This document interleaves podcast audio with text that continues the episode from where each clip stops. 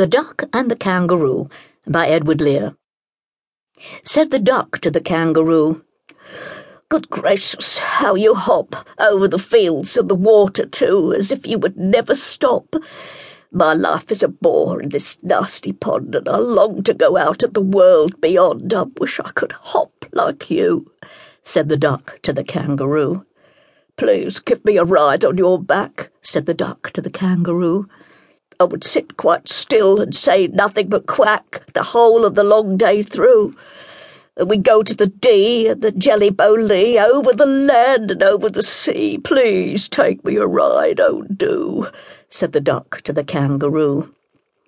Said the kangaroo to the duck, This requires some little reflection.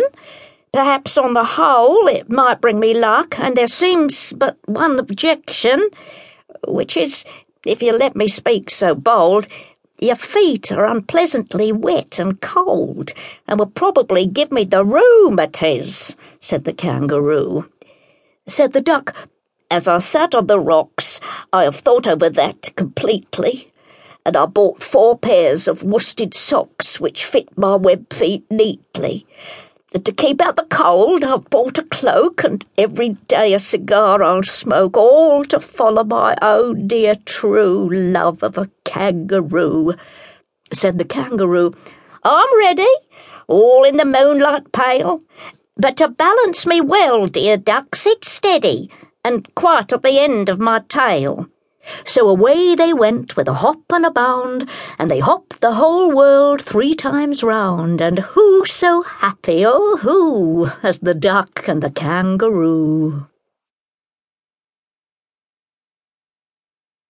The Land of Nod by Robert Louis Stevenson from breakfast on through all the day, at home among my friends I stay.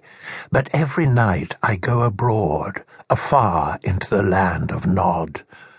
All by myself I have to go, with none to tell me what to do.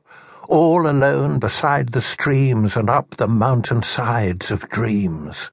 The strangest things are there for me both things to eat and things to see, and many frightening sights abroad, till morning in the land of Nod.